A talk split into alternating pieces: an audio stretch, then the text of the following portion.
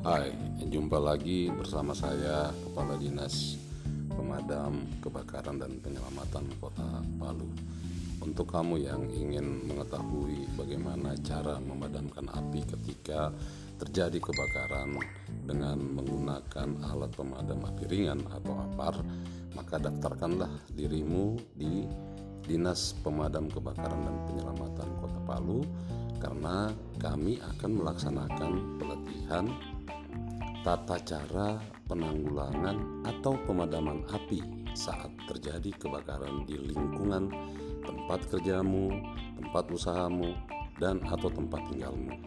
Nah, pelatihan ini bersifat gratis karena memperingati hari ulang tahun pemadam kebakaran dan penyelamatan Indonesia yang ke-102 tahun pada tanggal 1 Maret 2021. Oh iya, pelatihannya pada tanggal 2 dan tanggal 3. Setiap hari kami hanya bisa melatih 50 orang karena sekarang masa pandemi.